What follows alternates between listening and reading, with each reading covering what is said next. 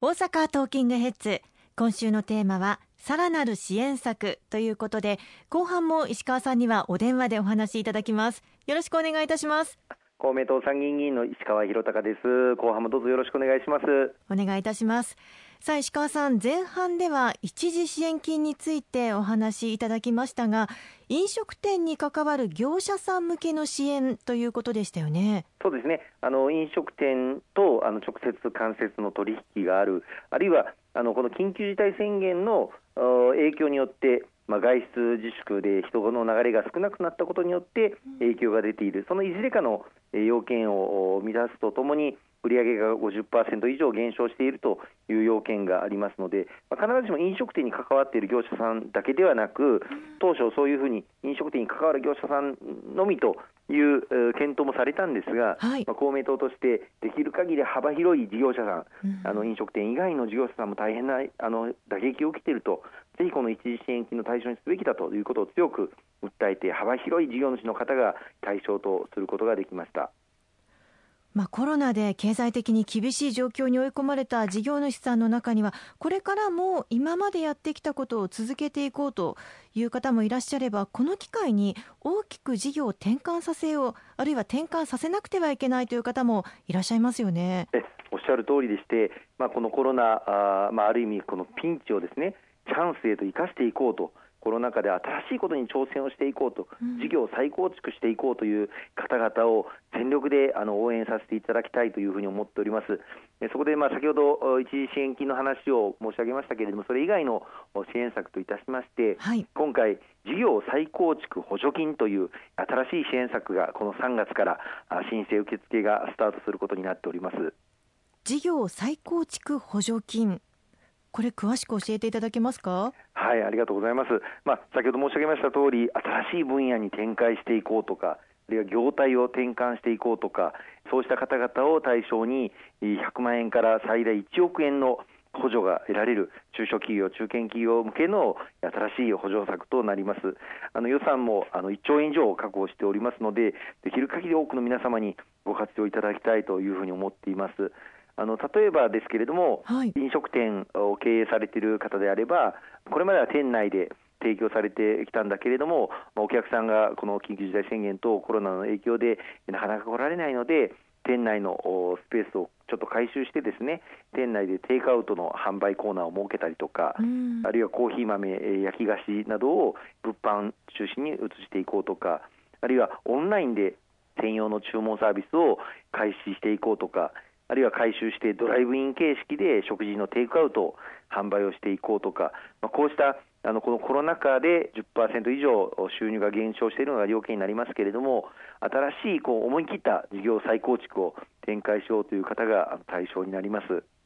まあ、かなり広い分野に活用が見込まれているかというふうに思いますが、どんな事業でも対象になり得るんでしょうか？そうですね、あの本当にさまざまなあの業種の方々が思い切ったこの事業再構築をされる場合に対象になると思っています。例えばお洋服を売ってらっしゃるあの事業主の方でも今後ネット販売に変えていこうとかいう場合にも、あの対象になりますしヨガの教室を開いていらっしゃった方が今後オンライン形式でヨガの教室を運営しようとかあるいはあの製造業の方でもこれまで半導体の製造装置の部品を製造してたけれども今後はその技術を生かして洋上風力設備の部品製造を新たに開始しようとか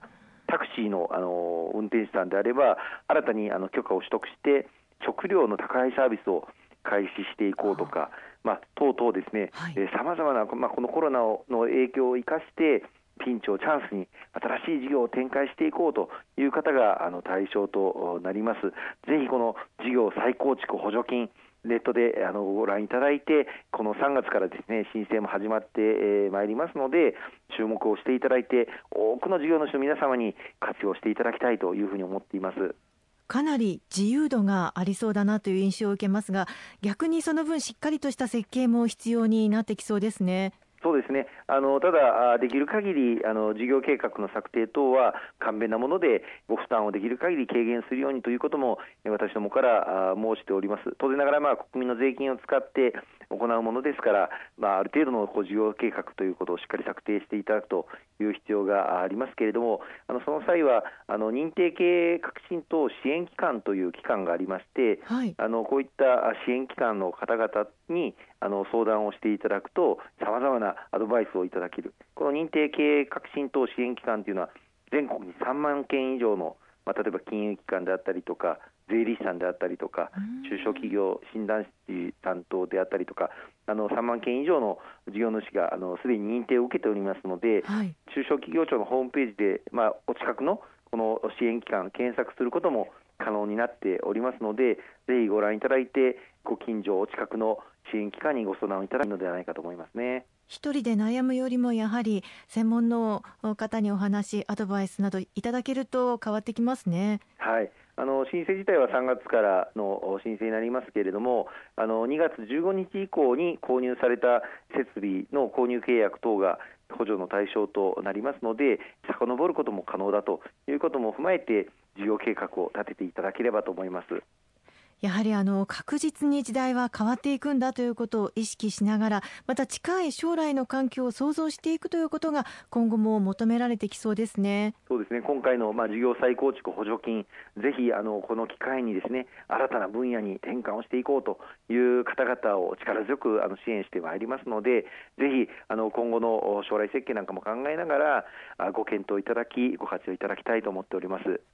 まあ、まだまだ世界に比べて日本はデジタル化が遅れていると言われていますけれどもデジタル化に対応した企業を生み出していくためにも必要かもしれませんね。そうですねあの国の方もデジタル庁を創設するあるいはすべての行政サービスを今後デジタルで行っていくとですね、思い切ってデジタル化を進めていく予定です。まあ、そういった中でぜひあの稼ぐ力をこの機会にこのデジタル化を通じてつけていただくそういう中小企業の生産性を思い切ってこう向上させていくそのためにもさまざまこの事業再構築補助金使うことができますし、それ以外にも中小企業庁では各中小企業の皆様が IT 化を進めていくための IT 補助金などですね、さまざまな支援策ございますので、ぜひあの一度、中小企業庁のホームページ、あるいはミラサポというあのホームページで、そうした支援策がご覧いただくことができますので、この際、あのご検討いただければいいんじゃないかなと思いますね。本当にあのいろいろな支援策がある中で、こう継続的に支援をしてくれているんだなという印象を受けました。はい、そのためにも今、国会で冒頭申し上げましたけれども、来年度予算案も審議をさせていただいております。これを何としても3月末、まあ、今年度中にですね成立を図って、来年度4月1日からの国民の皆様の暮らし、また経済が